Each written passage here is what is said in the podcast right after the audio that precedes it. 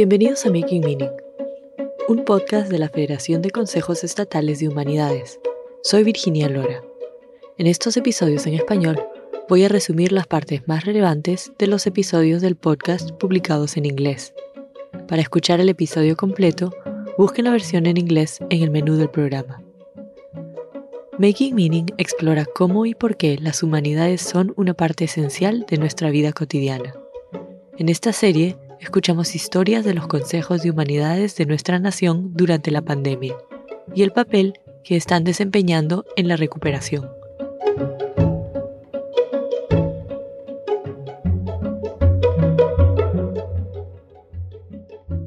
En este episodio, la anfitriona Sidney Boyd pregunta, ¿qué es el compromiso cívico? ¿Cómo se conecta con la historia? ¿Y cómo adopta la forma poderosa de la poesía? La primera invitada de Sydney, la poetisa y narradora Caroline Carl, reside en Hawái, pero tiene como hogar la isla de Pohnpei en los Estados Federados de Micronesia. Fue una de las líderes de la reciente serie de talleres de poesía del Consejo de Humanidades de Hawái, centrados en la participación cívica y electoral. Caroline habla de cómo utiliza la poesía para defender a las comunidades históricamente marginadas como la suya y para dar espacio a la verdad. A lot of the work that I do has to do with my community, the Micronesian community, but more specifically, the diasporic Micronesian community. Those of us who were born back home and then are pushed out here into the diaspora. Carolyn dice que gran parte de su trabajo tiene que ver con su propia comunidad, en concreto con la diáspora micronesia, que ha sido expulsada de su hogar original. Como el taller que dirigió trataba sobre el compromiso cívico, pidió a los estudiantes que reclamaran sus propias narrativas, presenciando y hablando sobre cómo se representa su comunidad en los medios de comunicación.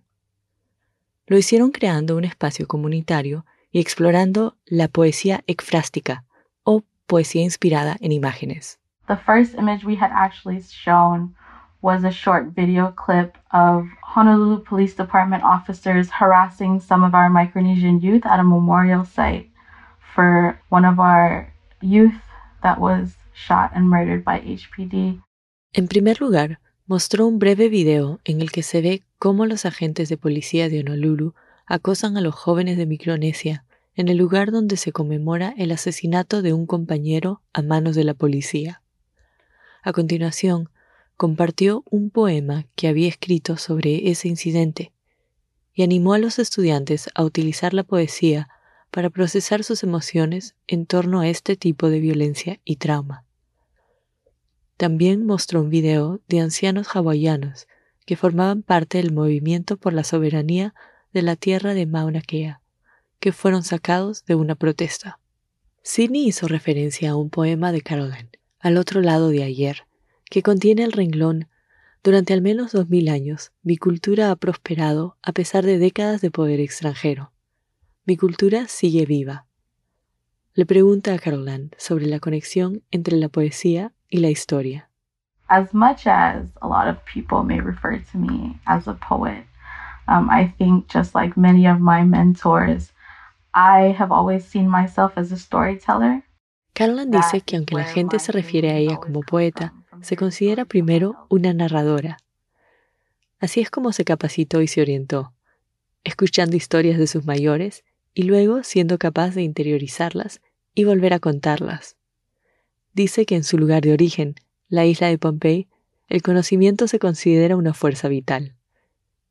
Dice, imagina que sostienes un vaso de agua y que cada vez que compartes ese conocimiento, estás derramando un poco de esa fuerza vital de esa agua fuera de tu vaso. Cuando tu vaso se vacía, tu viaje está completo porque has transmitido ese conocimiento a otra persona y sigue pasando. Dice que la historia siempre ha sido una fuerza vital que se transmite a través de las personas. Dice que la poesía es un medio que puede utilizar para contar la historia de su pueblo, especialmente en el contexto occidental, donde la tradición oral no se considera creíble. Caroline dice que se siente inspirada por la reacción a su trabajo de la comunidad en general y especialmente de los jóvenes de Micronesia. So, I remember when I was younger, I thought I didn't like magazines and I thought I didn't like poetry. What I've come to learn is that I just never saw myself in those mediums before.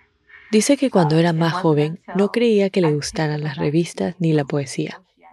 No fue hasta que cogió una revista con historias de gente de todo el Pacífico y cuando empezó a relacionarse con poetas oceánicos, hablando de temas con los que podía relacionarse, que se dio cuenta de algo.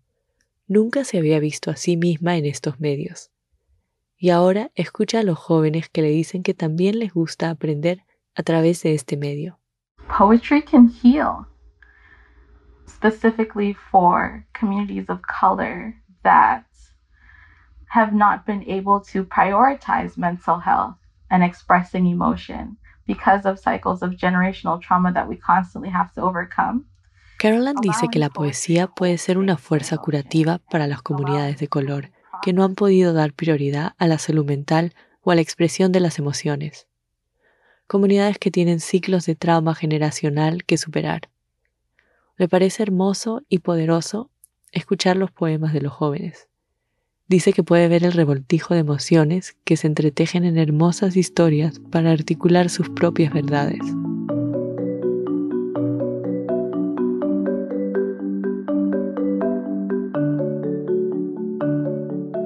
Sidney habla a continuación con Natasha Trethewey, la doblemente laureada poetisa de Estados Unidos.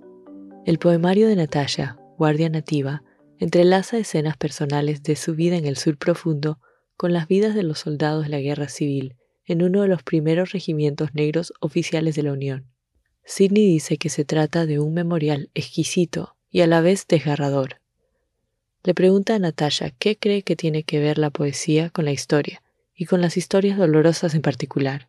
Well, I think poetry has long been a way that um, poets have contended with, remembered, memorialized, challenged misapprehensions about history. It's where we record the cultural memory of a people. Natasha dice que la poesía ha sido durante mucho tiempo una forma de enfrentarse al recuerdo, a la memoria, a la impugnación, a los malentendidos de la historia. En ella se registra la memoria cultural de un pueblo. Cita a Percy Bysshe Shelley. Los poetas son los legisladores no reconocidos del mundo. Y dice que eso también tiene que ver con el registro, la participación y la presentación de la historia para que no se olvide. Dice que ve sus poemas como una especie de historia narrativa. Hace referencia a los numerosos monumentos de la guerra civil que existen en el paisaje artificial y a la falta de monumentos para los soldados afroamericanos que lucharon por la Unión. Dice que le interesaba cómo recordar a estas figuras olvidadas de una manera formal, y habla de cómo utilizó los recursos poéticos de la repetición y el estribillo para conmemorarlos. Sidney le pide a Natasha que hable de lo que significa conmemorar. Well, it memorialization is all about structuring collective memory. When we erect monuments, we are saying as a nation, this is what and how we want to remember certain things. Natasha dice que la conmemoración consiste en estructurar la memoria colectiva. Cuando erigimos monumentos, estamos diciendo como nación que esto es lo que queremos recordar y cómo queremos recordar ciertas cosas. Y cuando dejamos otras cosas fuera, eso es lo que se borra. Dice que los monumentos que abrumaron su infancia en el sur profundo de Mississippi y Georgia pretendían inscribir una narrativa de dominio blanco sobre los súbditos negros y mantenerla en el futuro. Sidney le pregunta a Natasha si hay alguna historia que debe desaparecer. Natasha dice que no lo cree. I don't think that histories should disappear or fade away. I think we need to understand them in their proper context and tell the truth about them. Natasha cree que debemos entender las historias en sus contextos adecuados y decir la verdad sobre ellas. En cuanto a los monumentos confederados y la historia, dice, tenemos que recordar la verdad sobre por qué se erigieron, no borrarlos. Sidney pregunta a Natasha cómo explicaría que la poesía es un poderoso acto de compromiso cívico.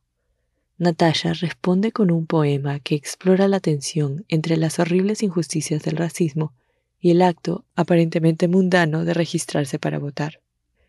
He aquí una traducción aproximada de los últimos versos del poema. It is July 20th, 1965, two months before my parents will break the law to be married. Es el 20 de julio de 1965, dos meses antes de que mis padres desobedecieran la ley para casarse. Y mi madre, que acaba de cumplir 21 años, firma sus derechos básicos como los de cualquier otro ciudadano. Tengo que correr, escribió. Tengo que ir al centro, a registrarme, a votar. Para oír el poema original en su totalidad, puede escuchar la versión en inglés de este episodio.